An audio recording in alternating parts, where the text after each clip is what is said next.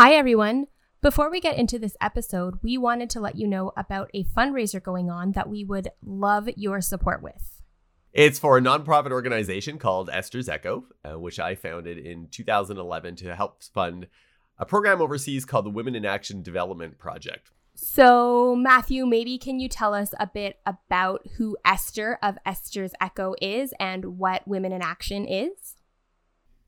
Yeah, so I I studied uh, international development at the University of Toronto, and part of my degree was to travel abroad and work in another country. So the country that I worked in was Sierra Leone, and when I was there, I met a local community leader. Her name was Esther Kanu, and she had started a school for vulnerable women and girls that was founded in the midst of the Blood Diamond Civil War in Sierra Leone, and she started the school in 1996.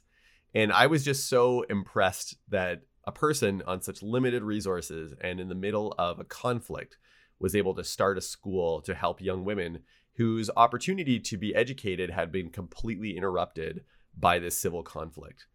And I started thinking about how much money it, it cost to put me, one foreign aid worker, in the field in Sierra Leone, who really knew nothing compared to this person who was an expert on her own country and community, uh, in the field for a year and that amount of money could probably have graduated like an entire class of hers. So, like anywhere between 20 to now usually 50 enrolled students.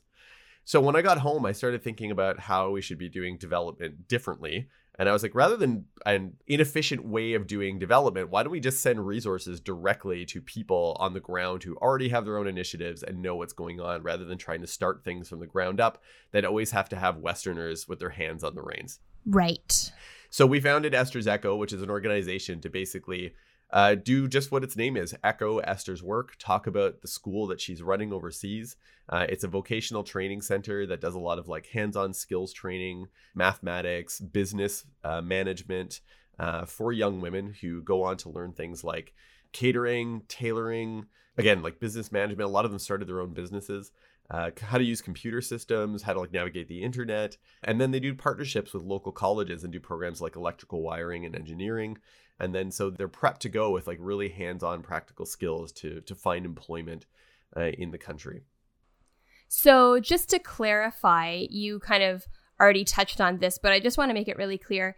Esther's Echo exists to fund this project that already existed in Sierra Leone and that's pretty much it, right?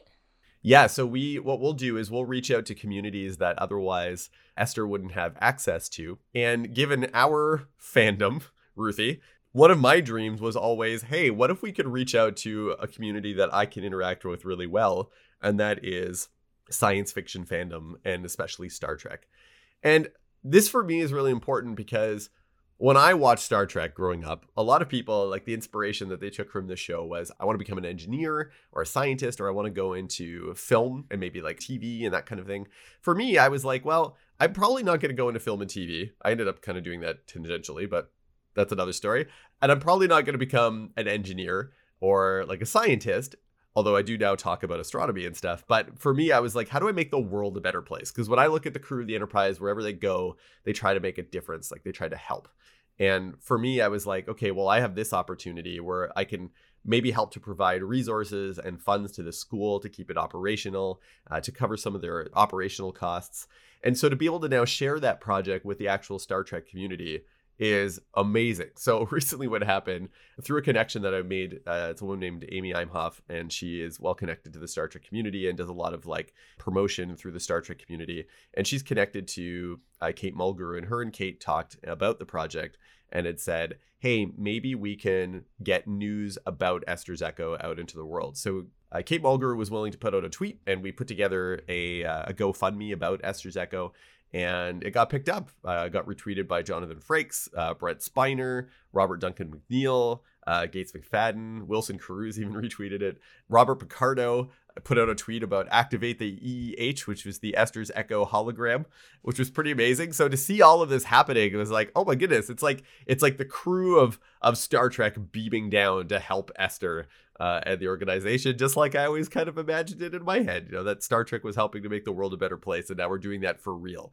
And so this has always been a dream of mine because I really, I really believe that our fandom can be used for real world social change and that we can make that bright future a little bit more in the present through that work. Amazing. So, just in case any of our listeners have not seen any of these tweets, how can they donate to Esther's Echo? So we'll put a link to the donation page uh, on GoFundMe in the description of this episode. You could also probably just Google uh, Star Trek Esther's Echo, and it'll probably come up. It was number one trending on the Star Trek hashtag a couple days ago. So uh, you could probably also look up some of the tweets from those actors. It'll also have the link for the donation page. Uh, we're trying to raise ten thousand dollars, which I think is like a an achievable goal for this entire community. For sure. That ten thousand dollars will run Esther's school and a satellite location now that that is in a more rural location outside of Freetown, the capital city, for a whole other year. So that's 50 more students that are graduated uh, with a two-year program uh, with skills that will help them survive and thrive in one of the most challenging and difficult places in the world to live. Cool. Well, thanks so much for doing that and for talking about it here. Thanks for asking about it. I'm glad we can share this. I, I'm I'm really excited about this. You know, Star Trek is great, and it's it's a way for us to sometimes uh, escape this world and its troubles, and that's yeah. a completely valid way to celebrate our fandom. But I think in the meantime, when we when we come back from that escape, let's bring something of that world into the present. And this is my way of trying to do that, and I'm really grateful to everyone who's been been supportive and helpful, uh, both fans and the cast and crew that have been supporting the project too. It's been like I was seeing all the tweets come in the other day, and I was like, I was like crying on the subway. I was Aww. like, oh my god! I was like, this is amazing. Uh, so yeah, it's been it's been a really cool thing to see happen. Amazing. Well, thank you, listeners, all of you who have already contributed, and if you do choose to contribute, thank you for that. And now we will get into our episode.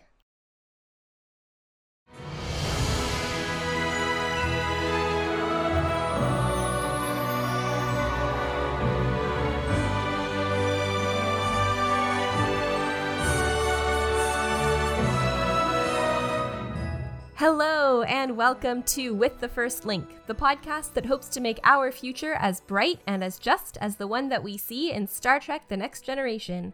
And we think that one way to do that is to recap and discuss the entire series, one episode at a time, doing our best to look at it all through an anti oppression, pro diversity, anti racist lens. I'm Ruthie Cowper Samoshi. And I'm Matthew Simone, and today we'll be talking about Time Squared, this episode was written by Maurice Hurley and Kurt Michael Bensmiller and directed by Joseph L. Scanlon. It first aired on April 1st, 1989. It first aired on April Fools. It did, yeah. I was thinking about that as I read it. And it was like, yeah. Is the episode like an April Fool's joke? Because it is a bit odd. there is a little bit of like opposite day going on in this episode. There is, yeah. Now that we've watched this episode, yeah. I'm trying to I was trying to find like, you know, try to give it more meaning. You know, let's look into it and see what like what you can take out of it. And I I found something here. There's something here that was interesting, and so I was glad that you picked the check-in. I know you haven't read it yet, but it was about yeah. coming across like a different version of yourself and what would you do. Yeah, well, what would you do? Let's get into that. Let's get into our check-in. What would you do if you came across a different version of yourself?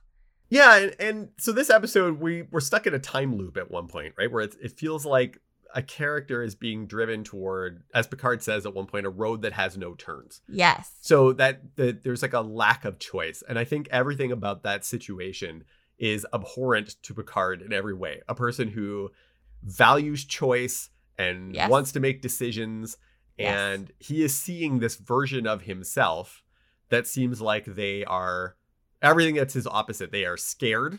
They're filled with like remorse and regret and indecision several times he tells Troi, even though Troi keeps saying that like emotionally this person is you, he's like, no, no, no, I, I don't recognize anything about myself here. Yeah. So the way I interpreted this episode, I was like, I thought about it in terms of when you might come across a circumstance or a situation that in your life is one that you keep feeling like you keep making the same mistake over and over again. Oh, that's interesting. At some point, you're like, oh, there's this version of me, there's a duality. You might feel like it's the wrong decision, but you keep making the same mistake. And so there's this duality of character. There's two parts of you where you're aware enough to know that you're making a mistake, but it keeps mm. happening. And maybe at some point, you need to like destroy this other version of yourself that is preventing you from changing course, from making a different decision. And I feel like, as someone who often feels like they've made several mistakes over and over again the same way, I was like, ah, you know what? I kind of recognize that here. And there's a part of me that when it was making these mistakes, and I'm trying to get better at this now and my own personal growth, that is like Yeah. disdainful of that version of myself. You know, like I would look Huh. at that at version of myself maybe on a bio bed table and be like, "What's wrong with you?" Picard, even in a way, he tries to. Well, you know, we'll get into this in the episode, but I think he tries to distinguish himself from that other version of himself. He doesn't even call himself by his own first name.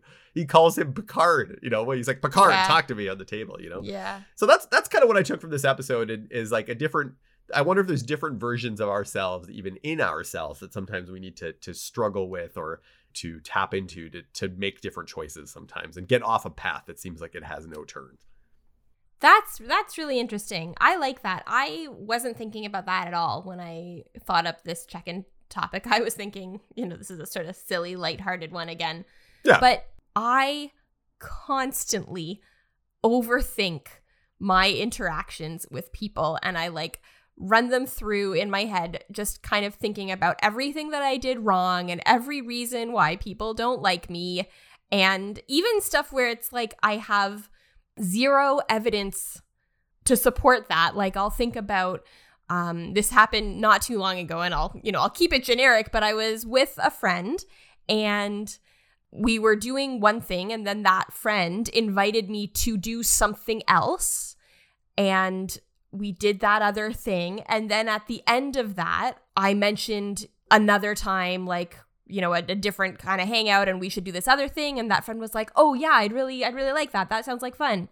And then afterwards i was like oh my gosh i can't believe i did this horrible thing and this horrible thing. I wonder if that person even likes me. And just like going over and over with that. Yeah. and then i was and i i was able to like catch myself and be like okay ruthie what evidence do you actually have that this person found any of what you did to be like off-putting or that they didn't like any of what you of- that that whole interaction that you just had Sure. Yeah. and I have no evidence, but thinking if I were to meet a version of myself, would I just notice things that I or they were doing and like notice those flaws and be like, "Oh my gosh, that's so embarrassing. How could how could they have done that? How could you do that? How could Yeah. or would I be able to like have compassion for myself as another person separate from myself? Ooh, interesting. Okay. Yeah. I would like to be able to have compassion, but if I really think about it, I don't know. I might just pick apart those flaws. And if I were to ever have a conversation with another version of myself, I feel like we'd just go down a really unpleasant spiral of of things we don't like about ourselves and each other. That's yeah, that's interesting because then it's like, what do we?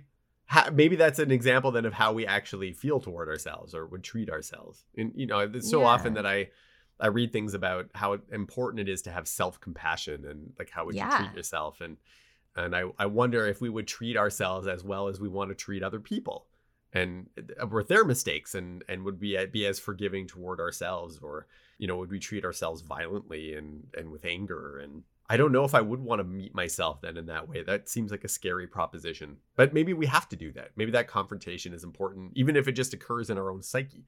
Yeah. And I think that, like, I didn't think about this when I was watching the episode, but based on what you have been saying about these different versions of ourselves, I think that when Troi is telling Picard to, like, stop yelling at this other version of himself, she is, in a way, asking him to practice self compassion. Yes. Yeah. I hadn't thought of it like that, but that is very true. Yeah. I don't know if the writers knew that that's what she was doing, but there is a piece of that. Yeah, because he's so mean to himself. he kind of like he doesn't have a lot of like patience. She's like, yeah, he's he's he's terrified. He feels remorse. He's scared. He's like, what is he frightened of? Just kind of yelling at himself. yeah. you know because he hates those qualities and there maybe another element to this is that he feels vulnerable in front of them that this version of him is being exposed in this way Yeah, this side.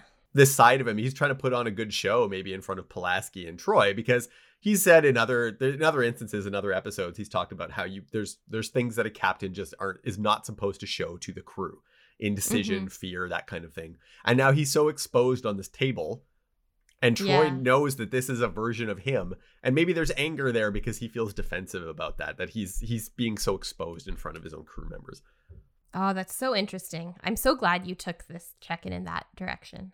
Oh, well, thank you. Yeah. Honestly, I've been inspired by when I was doing the Strange New World podcast uh, with Mike and Yvette.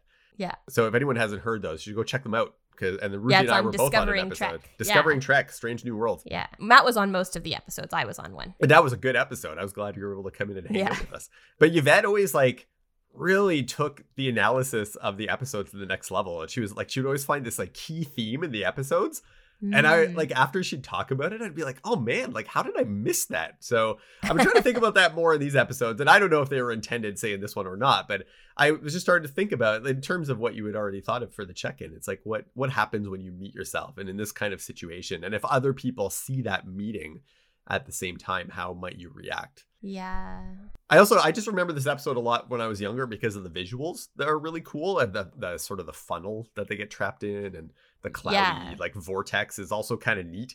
And so I, I remember that as well uh, watching this episode when I was younger and then the Enterprise being almost like just dwarfed by this maw of this thing as it's trying to like Yes. pull it in. It's neat. It's got some neat visuals in it too. This episode. It does. Yeah.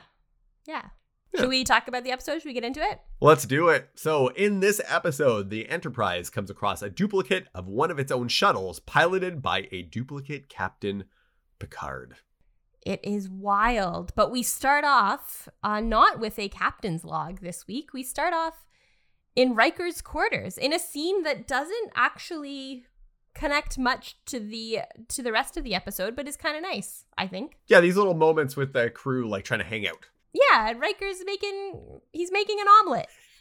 He's got Data and LaForge and Pulaski and Worf joining him for brunch. I did notice there was no Troi, and I went back to the beginning of Measure of a Man, and she wasn't in the poker game either.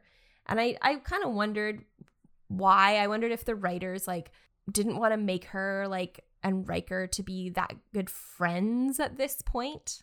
I think it's because, like, if Troi and Riker had dated before, Yeah. Troi knows what Riker's cooking is like. So I when- wa- I wondered that as well. She So was like, "No, he's always no. using weird eggs from Weird all eggs. over the place." yeah, I'm not coming. Yeah, no, thank you. Um, but I was also kind of wondering if like there's this certain edge to Pulaski that can be put in a I don't I don't like this this framing, but I think there's a little bit of, you know, she's one of the guys. Like she's she's not like other women. She's I wouldn't call Pulaski cool because I don't think that's the Oh. that's the image she get she gives off. But she's like, you know, she's not too she's not overly sensitive. She's not, you know, like she doesn't have these like sort of characteristics that are kind of stereotypically associated with womanhood. And so like she's cool. She's allowed to hang out with the guys and play poker with them and have brunch with them. Cuz we all know brunch is a stereotypically guy thing to do. Oh, is it? Is that a thing? Yeah. no, it's not. Oh. it's not at all.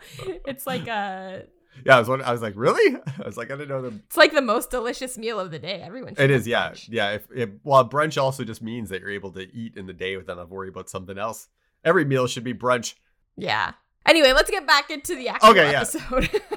So Pulaski is surprised that his father, because Riker's like, "Oh, um, I have my father to thank for all the cooking," and then she's like, Yeah. "Oh, I'm surprised that your father uh liked to cook," and he's like, "No, it's because he left it all to me because he didn't, he would never cook." yeah. And it comes out Worf makes a comment about how he thought that in human families cooking was women's work. And no one corrects that, by the way. No one corrects it. All Riker says is that he didn't know his mother because she passed away uh, when he was very young. It's insinuating that if she were around, that she would have been doing the cooking. Exactly. Yeah. Yep. Yeah. Yeah. No, in the Yeah. 24th century, cooking is still is, is women's work among humans. Let's just uh, hold on for later, not for this episode, but that the comment that Pulaski makes about being surprised that uh, that Riker's father liked to cook. Let's just hang on to that for later. Okay, I've got it. It's in the parking lot. Okay. Yeah. Put it in parking lot. We'll come back to it one of these days. Riker says that he's using owon eggs Yeah. from Starbase 73, so we don't we don't know what an owon is, but we're you know we're, I'm guessing Yeah. it's an alien, some kind of alien egg. Yeah. It's not a chicken. Not chicken, and he's got like a hot plate, and so he's I think it's more like scrambled eggs. He's making. He's basically scrambling them, Yeah. which I thought was cool because as that was happening, Ruthie, I was making scrambled eggs myself. Oh, that's fun. I forgot that was in the episode, so I literally had eggs going on a frying pan as Riker did. I was like, oh, I was like, that's fun. It's also funny to me that he does it on a hot plate because they don't have stoves. Right? Yeah, exactly. They don't have kitchens and things, so they have to like come up with a hot plate. Yeah. So they they serve it up, and like none of them pretend that it's good. Like they're just like, oh, it's gross. LaForge is like, it's terrible. LaForge like chokes on it. Yeah, he chokes on it. He's like, Ugh. Um, Data's Yeah. watching their reaction before eating it, which is very logical. Yeah. He's like, I don't want to be poisoned or whatever. Worf loves it. He's like, delicious. And which is Yeah. one of my favorite Worf scenes in all of Star Trek. Worf just like wolfs it all down. You notice uh Worf and Data both uh eat with their left hands? I did not. I do know. I remember though The Data is left-handed. That is a thing. Data is I think Brent I'm pretty sure Brent Spiner is left-handed. I would imagine so. Yeah. Worf, I'm not sure. I did some googling and I'm not sure about Michael Dorn, but in a later episode of a different series, uh Worf apparently throws with his left hand but bats with his right hand. Oh, he's omnidextrous. Maybe. Maybe all Klingon warriors are.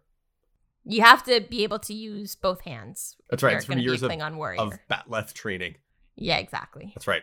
Anyway, they're saved from their horrible omelet Yeah. that nobody except for Worf likes because Riker call or Picard calls Riker to the bridge, and they're all like, "Yep, we'll we'll go with you. We're not going to sit around and eat these terrible eggs." Saved by Red Alert. Yeah, so they get to the bridge, and Picard says that they've picked up an automated signal from a Federation shuttle, which is weird because there are no other ships around. There's no Federate. They're the only Federation ship in that space. hmm Worf says that there is at least one life sign. It's a humanoid life sign on the shuttle, but they can't communicate because the shuttle has no power. And then we go into the intro. After the intro, they are in- intercepting the shuttlecraft with a tractor beam, and so they're towing it in because it has no power. So they're putting it into Shuttle Bay 2, and there's this cool moment where you can see that the shuttle beam's like main tractor from outside, like through the shuttle bay uh, itself, and then it switches to an internal tractor once Yeah. the tractor beam angle can't like get inside anymore. I don't think we ever see that again. I thought it was so cool. Yeah, it was neat. Yeah, like the tra- the main tractor beam works for like towing something, but if you want to bring something into the ship, yeah, you'd have to. That makes sense. You'd have to have an internal one. internal tractor beam that's projected from inside the shuttle bay itself. So it draws the shuttle in and they land it. And so Riker and Worf and Pulaski go to the shuttle bay.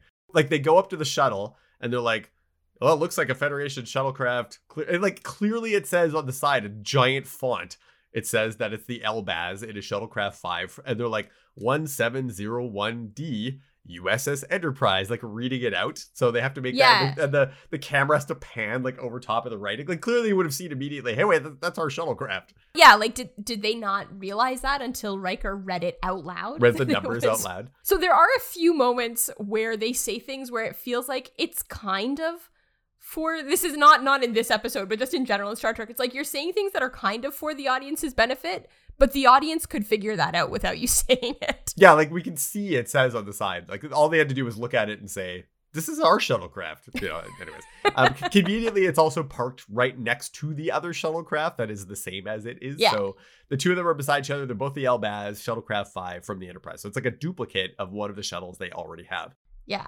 Riker calls Picard to confirm that he's on the bridge because when they open the shuttlecraft, they find that there's an unconscious second Captain Picard inside of the shuttle. Yeah, and so I have decided I'm going to refer to this second Picard as Picard Prime or maybe sometimes just Prime just because that kind of means like another version and it's easier than saying over and over again the other or the one from the future or whatever. So that's how I'm going to refer to this other Picard. Okay, Picard Prime shouldn't be our Picard. Isn't that Picard Nah. Prime? No. Okay. Cool. Because when, you know, in math, we, you use prime to talk about like the derivative. You've got the function and then you've got the derivative of a function is prime. So this is Wow. the derivative of Picard. So Star Trek uses that wrong all the time then, because we've always been referring to Spock from the like Leonard Nimoy Spock as Spock Prime, and then Spock in the other movies is like the other Spock.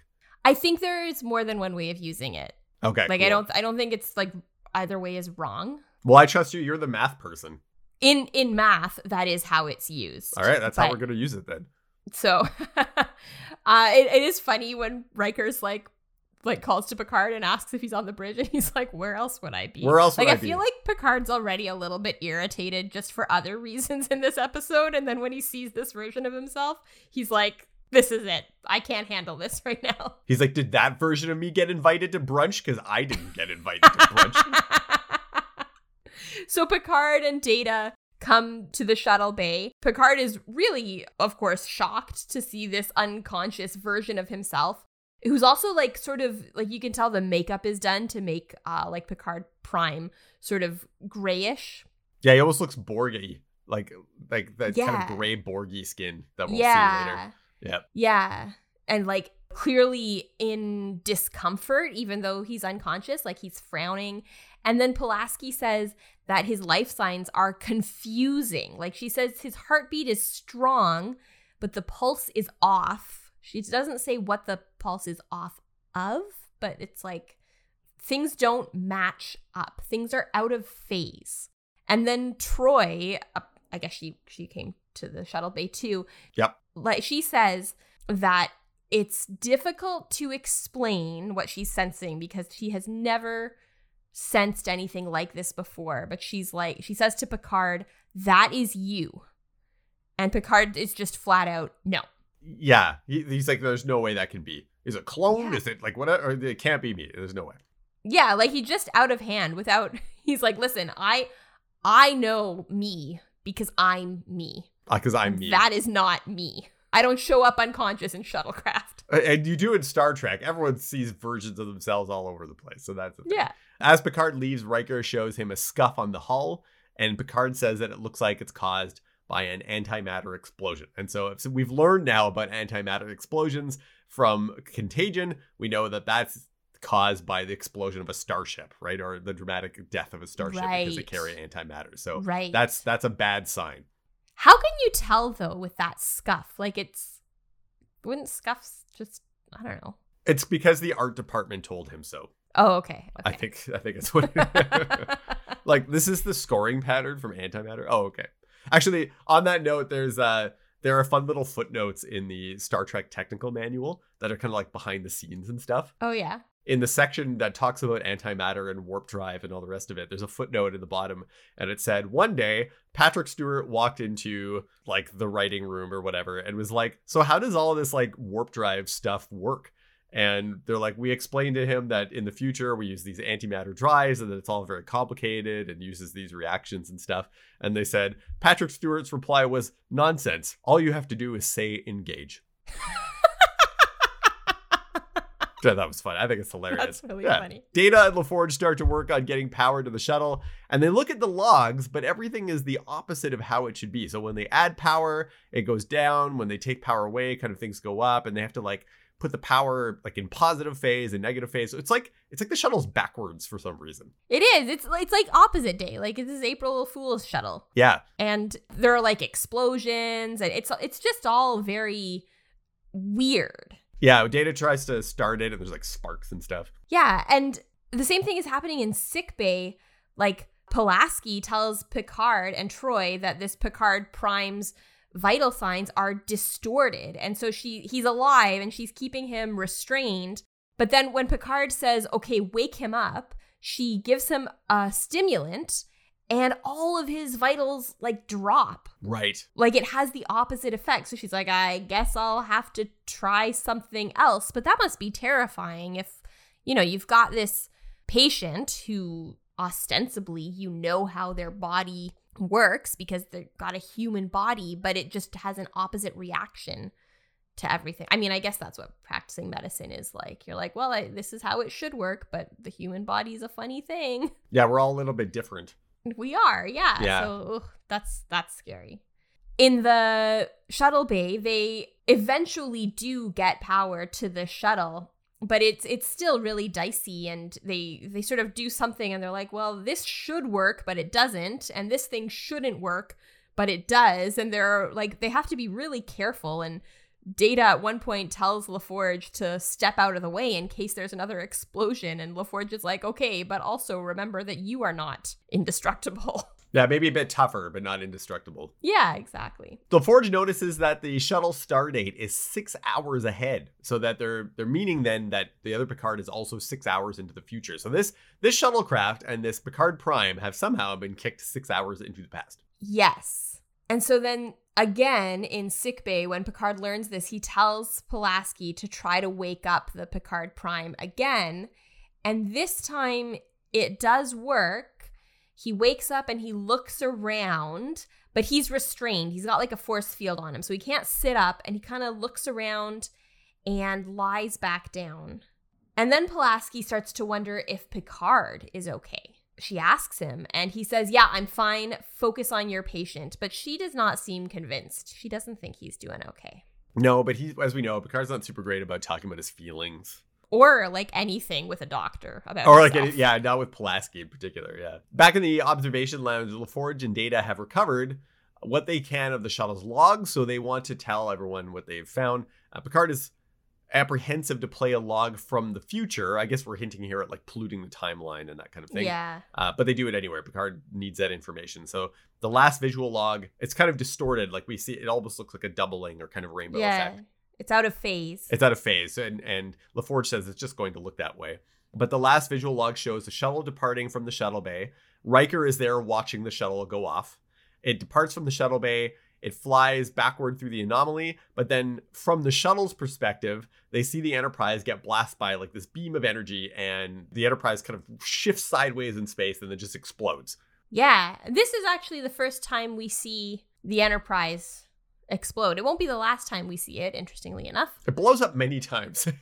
yeah, this is this is the first one. We have seen a ship that looked just like the Enterprise exploding when Yes. we saw the Yamato explode. This is the first first instance of the Enterprise exploding. They also have an audio log, and it's Picard's last audio log, and it says that he has just witnessed the destruction of the USS Enterprise with the loss of all hands except himself. And everyone is very surprised that Picard somehow left the ship because it's the captain's duty to go down with the ship, right? If, Yeah. if anyone is going to die, it's probably going to be the captain first, you know, before everyone Yeah. else. So everyone's really surprised that he would be the la- the only survivor from the ship, and that everyone else would be dead. Yeah, including Picard. He is shocked and I would Yes. guess embarrassed. Yes, Like you were saying earlier in the check-in, like Yeah, embarrassed that that this version of himself who survived everyone on the ship even exists. And so Riker and Worf both say that sensors and charts show that there's nothing to indicate that between where they are and the Endicor system, which is their destination, that there's anything dangerous that would even cause something like this to happen. yeah, there aren't like any ships in the vicinity. There's there's nothing. And so LaForge wonders, well, should we reverse course because the shuttle came from somewhere ahead of us, so should we turn around and or or maybe just pause, wait for whatever this is to come to us. Picard and Riker they go on a little bit about this, you know, this future might not be avoidable, which is I think fair to bring up, but they have no evidence to suggest that that's the case. It's not like they've tried to avoid it and ended up having having things happen anyway. Like they're just like, no, we probably can avoid it. So so we should actually keep doing what we were doing. Like Riker says, you can't avoid the future, which is true, but they don't know that they're in a fixed loop. This is one of the things about time travel episodes is that depending on who's writing it, the philosophy and mechanics of time travel is always different. Yeah. Sometimes it creates like a schism with an alternate universe. Sometimes it's like you can change it, sometimes you can't. Worf brings up this theory of Mobius, which is like a geometric form Yeah. where a twist in space and therefore time is created that you can't escape from. You're just always stuck and to repeat the same loop over and over and over again. Yeah. I thought it was cool that Worf was the one to get to bring it up because he's not often the one who gets to bring up Science scientific ideas. Yeah. Perhaps it is a Mobius. yeah, it was kind of nice. At the very least, aches over and over again. Delicious. he's like, I hope the loop includes brunch. Uh, Picard, Picard says that at some point in the future, a decision will be made that will separate him from the Enterprise. And it will seem like the right decision at the time, but it won't be. And so they have to anticipate it so they don't make the same mistake once, he says. Not again. yeah, I like once. that. Yeah. He kind of he kind of smiles at at himself for Yeah. saying that. It's like, I'm very clever. Yeah. So in sick bay, Picard and Troi return to check on Picard Prime, and Pulaski says she is learning just how much of the body is held together by its internal clock. And so this other version of Picard, his systems have changed their rhythms because he was thrown out of time.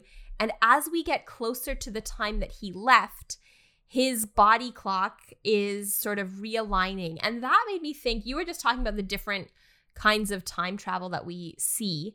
Mm-hmm. And I mean, this is true any any science fiction that involves time travel, I think no two time travel stories are identical. They they always have slightly different versions. But I almost think that this Picard isn't even just Picard from the future. I think this is Picard from one specific moment. Oh. When they get to that moment, it's not like they're able he, it's not like he's able to think about the options that he was able to think about the first time he did it. Like this Picard takes a predetermined path. And also, I was thinking when she was like, well, as we get closer to his time, he's realigning. And I was like, but shouldn't he still be out of time because he's also moving forward in time? Like, he shouldn't he still be in a different phase? But he's not.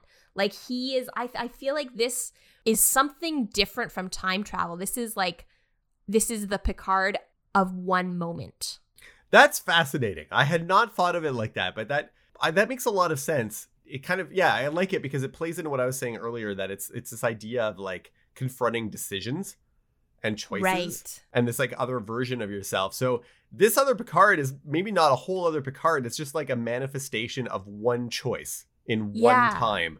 And so before that point, eh, he's not really like filled with consciousness or like a a soul or whatever, but he's just the embodiment of this one decision. And so when the time approaches to make that decision again, he becomes like a fully conscious like human being again. I hadn't thought of it like that. That's that's very smart. Yeah, I, I think you're right. I think that's exactly what's going on. Cool. Yeah, because he doesn't make sense as a full Picard. No. Whoa. Yeah. There might be more to this episode then kind of. There might think be, about yeah. It like that. Yeah, yeah. Yeah. I hadn't thought of it like that. That is very cool, actually.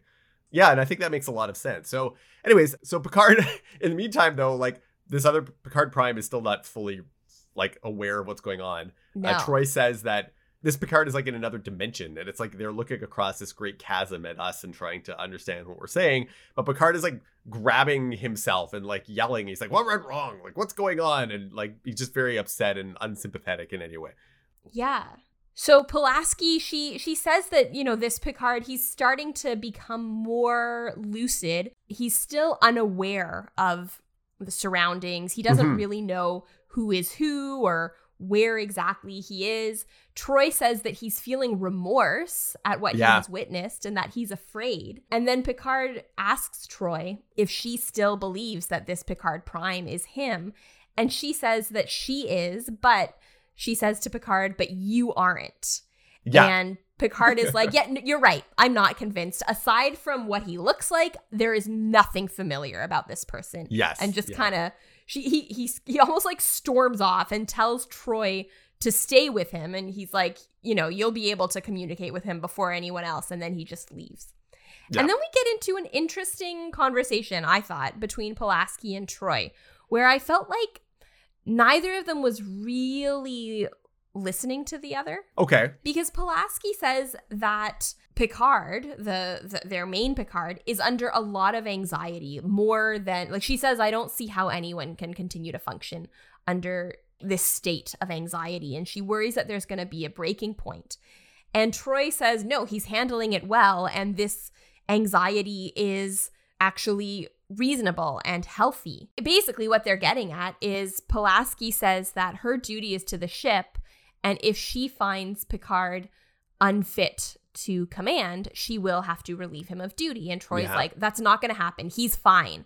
I don't know. I, I'd be curious to to know what your thoughts were because when I was seeing this, I was thinking on the one hand, there are problems where you know someone being upset about something or anxious about something or angry, that that is then taken as some sort of flaw or as okay well you are not able to do your job. You are not able to have any power because basically like because you're you're showing feelings because you're upset or you're angry or you're worried.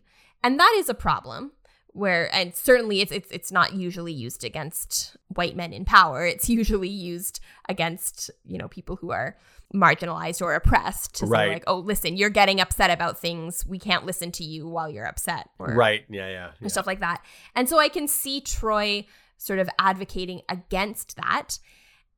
At the same time, like Picard is having a lot of trouble with this. And I think it's worth entertaining the possibility that it might affect his ability to keep the ship safe. I don't know. Does that make sense? I guess so. Yeah, I think Pulaski. Maybe Pulaski's under less bias. She hasn't been around the ship as long. She doesn't have maybe the same loyalty to Picard, and so she, that's why she's saying, "Hey, maybe we got to get rid of him." And maybe that's why Troi's defending him. But maybe Troi also has insight into his brain and what's going on with him, and she can speak for him and say, "No, like." He's okay. But if there were two people to have a conversation about the fitness of the captain, I guess it would be the ship's counselor and the ship's medical officer.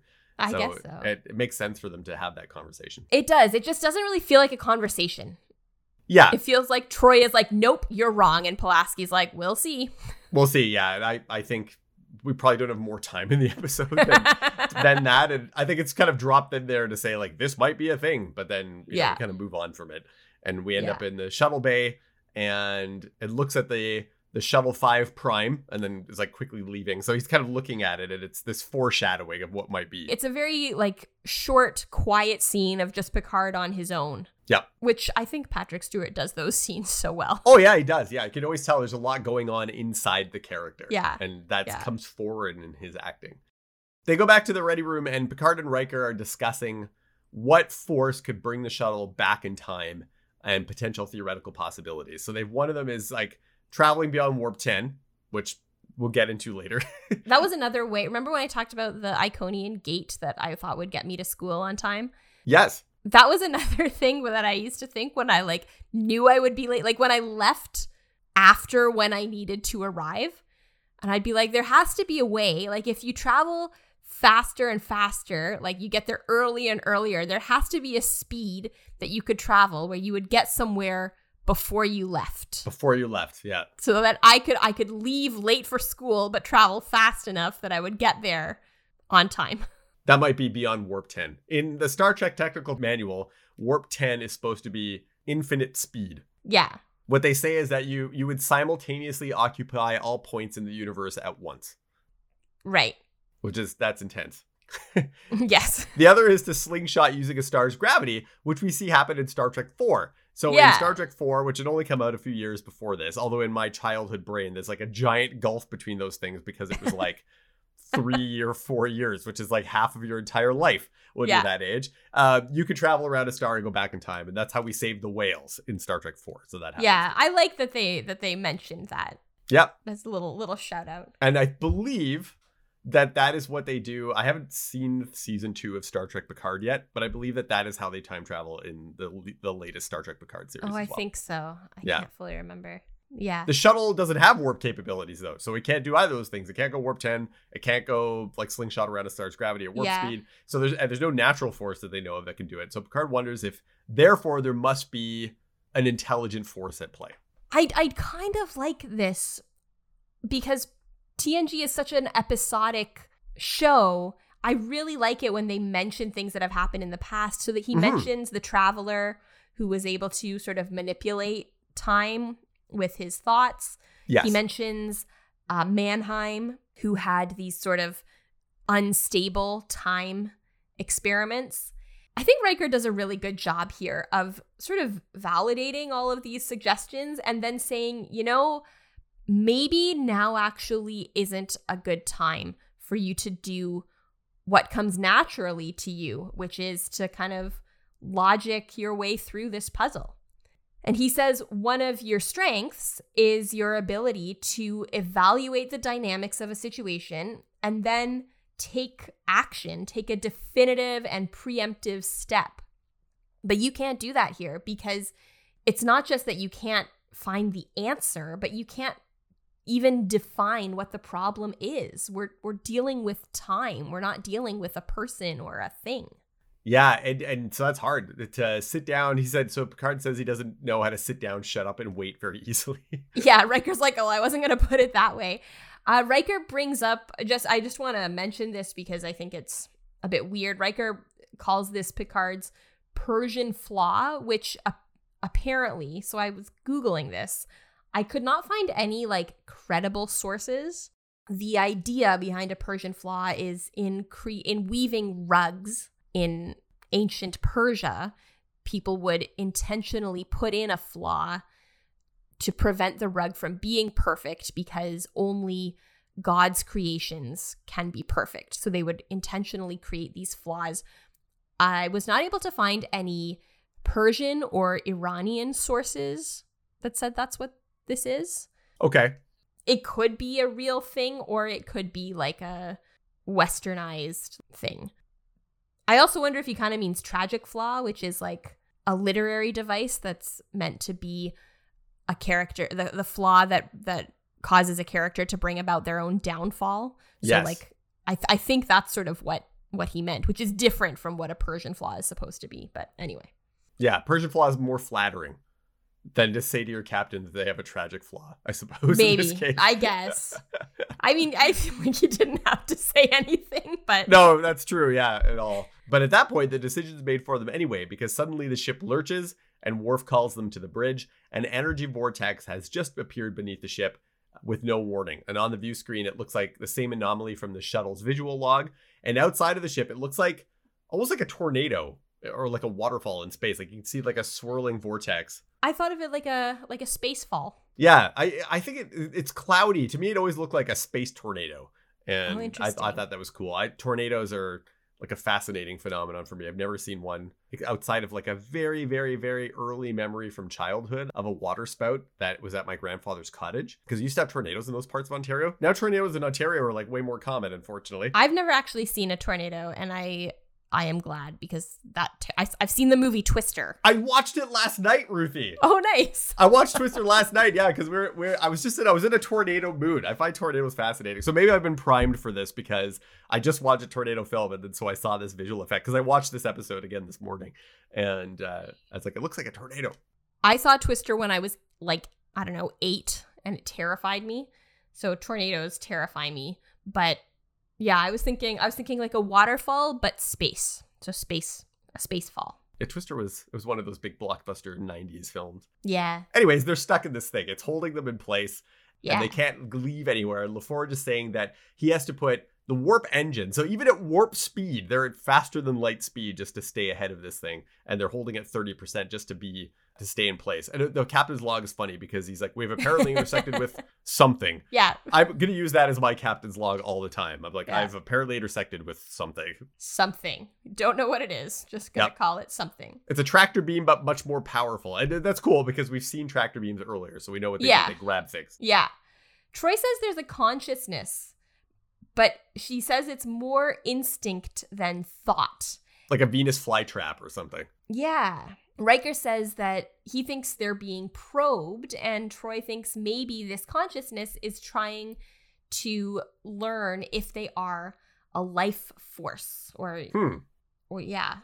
So Picard initially says, okay, well, let's stay and investigate. And then as soon as he says it, he realizes that might be the wrong decision. That might be the decision that eventually separates me from the Enterprise. Yeah, he starts doubting himself. Yeah, which which is hard you know to to have information that you are going to make a wrong decision at some point within the next 6 hours but not know what that decision is like that's that sucks. It's probably one of the times in star trek you see him most indecisive and he actually looks to riker and he's like do you think we should stay? Like you think you should we should stay right? And riker's like i i don't know. Like they both really don't know yeah. what the next move is because you're being faced by this future you know an outcome of a decision, but you don't know what the outcome is of which decision it is. So that's like that's really tricky. It's terrible. Yep. Again, like you said, the decision is made for them because Picard tells LaForge to take them out at maximum warp, and he says, he even says, put it to the wall. Put it to the wall. but it doesn't do anything. The ship again just lurches, and there's so much strain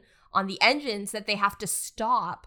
And then the ship actually starts to fall into the vortex. This is one of my favorite shots actually in Star Trek. Oh, I- the tipping? uh, the tipping of the ship because you know these external shots are expensive so a lot of the times in star trek you kind of get the recycled angles of the ship over and over and over again like as it passes by different places Right. like you're always seeing the enterprise kind of the same way but to see it at a distance like this the whole ship over this like gaping mouth of this phenomenon and then you see it like slowly sink inside and get swallowed whole and i was like that's a cool shot that's kind of neat It is. even before that, we see when they go to full warp nine, they have a top down view of the ship, and you see the warp nacelles glow up as they Yeah. put the power in, and the ship goes forward and then stops. And it's like shaking around on top of the phenomenon. And so we see we get a lot of like cool new angles of the ship as it's being eaten by this thing. Yeah, it is. It is really cool. They are really stuck. LaForge says he's holding at warp seven to maintain this position. Yeah, and they're now pointing up toward the opening. So they're inside Yeah, of it. they now. are They're- inside they're in of the it. tunnel now. Yeah. Yeah. So they launch a probe. Right after they do that, an energy beam comes into the ship, and we see it on the bridge hit Picard, and then in sickbay hit Picard Prime. So it hits both of them. Yeah, and he stands up and says that was personal. And it seems that way. I mean, Troi has said that it's this is like a there's a consciousness here and it's more instinct, but we don't really get an explanation as to why once it has the Enterprise inside of itself that it starts like picking on Picard. And that's what Troi says. And Worf loads torpedoes. He's getting ready to fire them, and it's stri- the energy beam strikes Picard again. And Troi's like, "Nope, now it is focusing on you, not the whole ship." So this Right. is where Picard realizes what happens. He says, "Okay, well, if I leave the Enterprise, would it still focus on me?" And she says, "Yeah, I think so." So he Right. thinks, "Okay, that would give you a chance to escape." And that's probably what happened. I left the Enterprise, or the other Picard left the Enterprise. To try to ward like draw it off, basically Yeah. draw off its attention. I mean, it looks like what he was trying to do was sacrifice himself. Yeah, but it worked out entirely backwards. Yes. So that's even more tragic.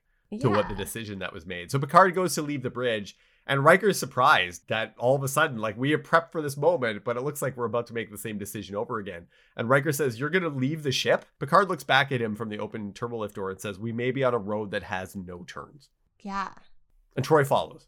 Yeah, he he leaves and then Troi like in a couple moments follows. And then we go to sick bay and somehow Troi is there first. Let's not worry about it. Picard gets there. I, I And- didn't even notice that. She took a Yeah. faster route. little little continuity error. That's okay. It happens. And Picard Prime is getting very agitated. And this, I think to me, this was partly where I was like, this isn't just Picard from the future. This is Picard from that moment because he starts to say, I have to get to the shuttle. I have to leave the ship. He doesn't know still who is around him, but he's focusing on this one this one moment. And so Picard says to Pulaski, release him, release Picard Prime. And she calls security, but he says no, no security on this. And also clear everyone out of Shuttle Bay 2. Like he does not want, I think he doesn't want any distractions. And he also doesn't want anyone to potentially Witnesses.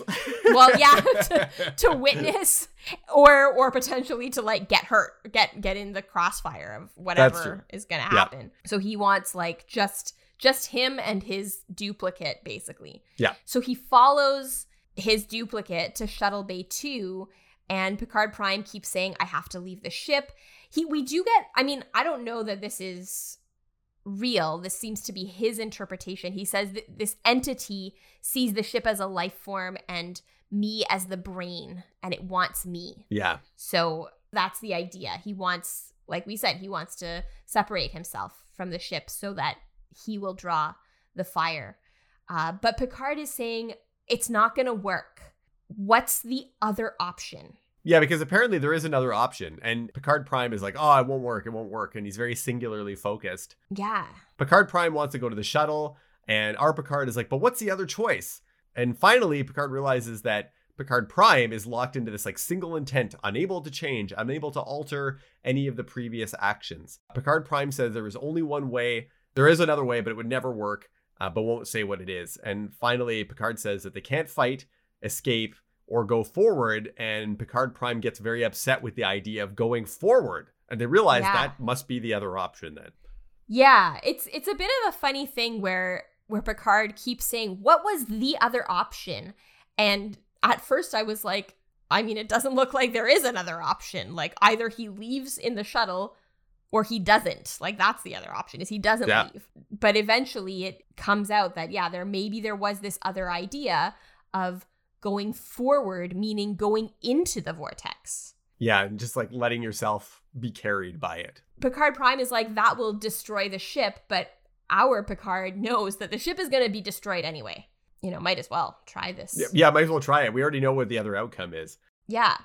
He says before we can go forward, the cycle must end. And so he grabs a phaser Yeah. and he shoots the other Picard. And that Picard, like, the sparks fly out of him and he kind of like slumps over in the El-Baz and and then he just sits there. And so like he has literally killed himself. He has shot the other version of himself. I was thinking about this when we did the check in that you said that Yvette kept bringing up these like deeper pieces of Mm-hmm. of the episodes and I was glad you brought that up in this one because I totally did not see that and I was like like when he says that line before we can go forward the cycle must end I was like that feels like a metaphor. Yeah. like there are so many th- you have to break so many cycles. There's so many ways that you can apply that. We have to break this cycle before we can move forward. You know that works with certain kinds of like trauma and abuse and oppression and there are so many cycles that you need to break before you can move forward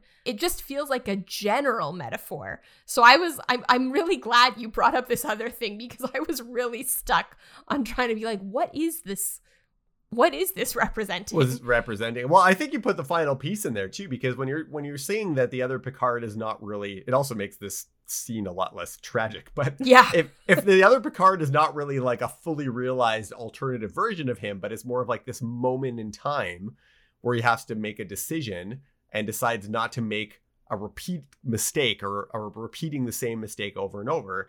He has to like literally destroy that other choice. Like it's like we're not making that choice now. And yeah he's shooting himself, but it's actually like maybe we're seeing like an external manifestation of an internal struggle, which happens a lot in Star Trek. sure And then you're not really actually killing another like sentient person because it is Yeah. kind of murder otherwise. It is. It's Yeah. very, it's really disturbing. And then he just calls to Pulaski. He says, report to Shuttle Bay 2. And he just leaves. He just leaves. Yeah, he leaves his other dead version of himself just there. Yeah. So Pulaski arrives with O'Brien and she like Yeah. finds this Picard Prime there. She like, she doesn't say anything, but ba- you, you can tell like clearly he is dead. And she just kind of, again, walks away. Yeah. Like she doesn't even say anything. O'Brien stays. O'Brien stays. Brian's Yeah. like, I'll hang out. I'll stay with Like, the all captain. I'll watch. Like, the, I'll watch you. the dead body Uh, here. yeah. Back on the bridge, Picard says that trying to escape will only weaken them further. So they tell the helm to set a course for the center of the vortex, and we're just gonna go straight in. So we see the ship spin around uh, 180 Yeah. degrees, and it heads into the vortex. And we get this scene on the uh, from the bridge. We can see like the the center of the vortex. So it's like we're staring down like this cloudy like tunnel, and the ship shakes around for a bit. And then as that's happening, the Picard Prime and Shuttle Prime both vanish, Yeah. and O'Brien tells them that that, that has happened. The cloud corridor vanishes, and we're back to the, the Enterprise flying at like normal warp stars through space. And Data Yeah. says that they're back on course to Endicor like they always were, and that all decks. Uh, Worf says that all decks report no damage and no casualties. Well, there was one. there was one casualty. There was one wasn't there? casualty, but apparently no one's reporting that one. and thankfully the body has disappeared because that would Yeah. have been a bit awkward. it's. I mean, I feel like he could have just stunned him, and that would have been fine too. But he doesn't. No, because then you'd have two Picards kicking around. Like I guess he didn't have to do that. I don't know. yeah, I, don't know. I- It's weird. I see the imagery. I get it. I think Yeah, it yeah, makes yeah. more sense now that we've tried to decode it a bit more. But yeah, Yeah. So we end on the observation lounge. Picard is there alone, looking out out the window into the stars, and Riker joins him. And Picard says, you know, this brings up a lot of questions, but not any answers. And Riker wonders if maybe it was an illusion. But Picard says that he thinks this version of himself was maybe thrown back in time so that like like almost as a warning or as a a way of telling them make a different choice do do something else. Yeah. And then he says they say if you travel far enough you will eventually meet yourself.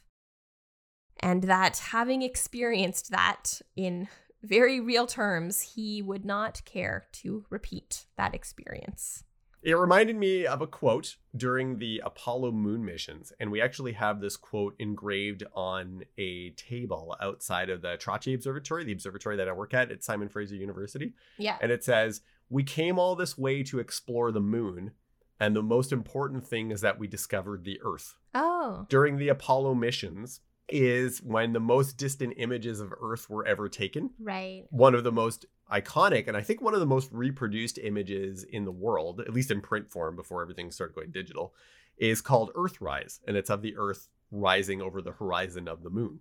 It was kind of this profound thing that, yes, we were trying to go out to the moon, we were trying to explore all of these things out in space, but then we were able to look back and have this profound view on ourselves and our own place in space.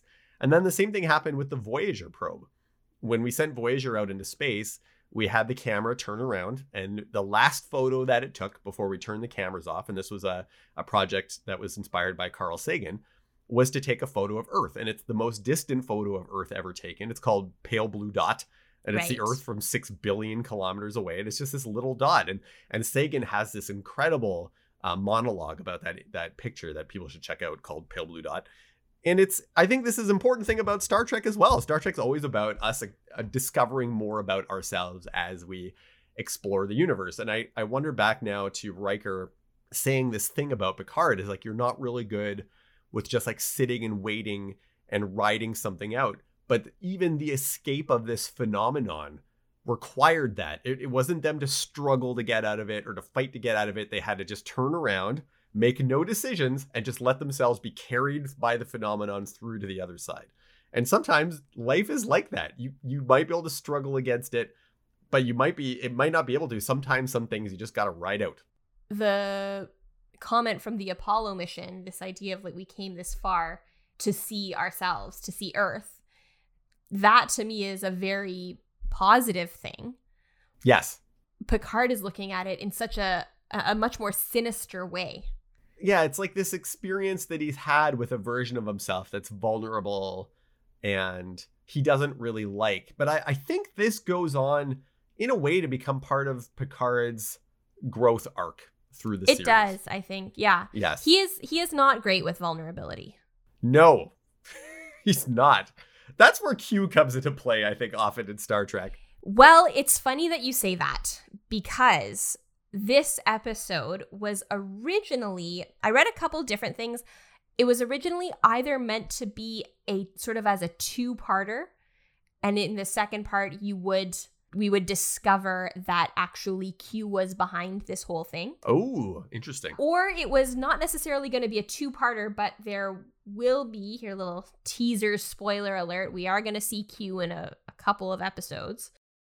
And that episode was going to somehow connect back to this one. And, and that, again, you would find out that Q was sort of orchestrating this whole thing. And it was Yeah. him who sent Picard back in time. Fascinating. Because that does, we do see stuff like that happen later, but in a much more kind of developed way. That basically is the finale to the whole series. Well, yeah, they ended up using some of those ideas in the finale in a way that I think was done so brilliantly oh, that Oh, yeah. this one I think was kind of lacking. Yeah. Uh, but I don't think they could have done that finale episode in season 2. Like that that No. finale, it works so well as a finale. Yeah. We'll get there in however many decades it takes us to get to season 7. I think what works so well about that is that the the characters know each other and know Picard so well. yeah. And here they just don't. You know, we're only a season and a half into the the whole series. Yeah, you have to earn the meaning behind that. I actually I thought about that finale a lot when I watched the second of the two-parter Marvel finale with Thanos.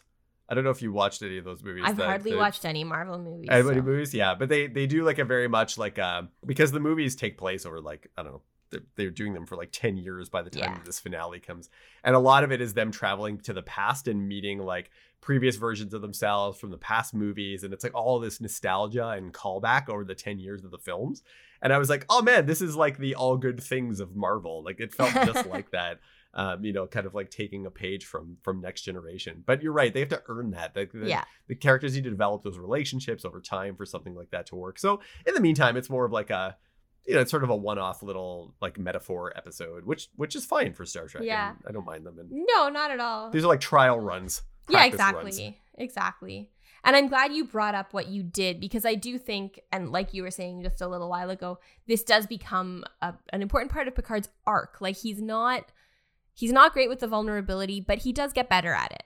Yes, he does, and that's that is I think that is a very big part of what leads up to that finale that we'll get to in 30 years, like you said, or whatever. But it is it is about Picard having more like opening up and having deeper connections with his crew and and realizing that maybe he doesn't have to have that kind of like veneer of perfection or or whatever. Yeah. You know. And actually, now that I think about it, the that idea of like a flaw being there to prevent something from being perfect, there is a piece like Picard is a really good captain, and I'm glad he has this flaw because as a character, it would be really infuriating if he didn't have any flaws. So this is, you know, I'm glad he has this. You have to have. I had a writing teacher once who was like, when you're writing he was talking about writing novels, but he was like, you have to have the capacity for growth. You don't necessarily have to have the growth, but you have to have the capacity for growth in a character. Otherwise, it's not going to be an interesting story. And I think it's true. Yeah, the characters have a flaw that where you but if your if your show doesn't care about character arcs, then you probably write these more archetypical heroes Right. that are just like perfect and they they always do the right thing, they always make the right call and stuff like that. But you know, in in in these series, and then in, and certainly in in future iterations of the Star Trek franchise, we we have characters that can grow, that make mistakes, that are flawed. Um, Yeah. and it's and it's interesting when you have other characters show those flaws or point out those flaws in order for them to grow. And I, I think we'll see more of that as the series evolves. And I can think of a couple characters off the top of my head. Q is one of them. I think Q pokes at a lot of the human flaws through the series. He does. It's like his favorite thing to do. Yeah, and that we introduced that as a whole idea right off the get go is that we're going to be examining humanity and does it deserve to travel through space? Does it deserve to be what it is or what it's trying to even do? Yeah. Yeah. Cool. That was fun. I'm glad we were able to say that. As I was putting together the summary for this, I was like, oh gosh, not a lot in this episode. So I'm glad we were able to find what what we found. I think we're getting good at that. I mean, we even managed to talk a lot about the Royale. We did. cool. I think I'm uh, I'm good. Did you have any other final Yeah. thoughts on this? no, I think we got it. I think we got it too, yeah. Well, thank you all so much for listening to this episode of With the First Link. If you liked what you heard, please feel free to leave us a five star rating and a review on Apple Podcasts or your podcast provider of choice. Our cover art was created by Nathan Nunn, and you can find more of his work at nathannunn.ca. Our theme song is An Amazing Adventure by Flame Lion Studio. You can follow us on Instagram and on Twitter at FirstLinkPod or send us an email at firstlinkpod at gmail.com to let us know what you would do with a different version of yourself. I'm Ruthie. And I'm Matthew, and if you doubt your cooking skills, make sure you always invite a Klingon to eat.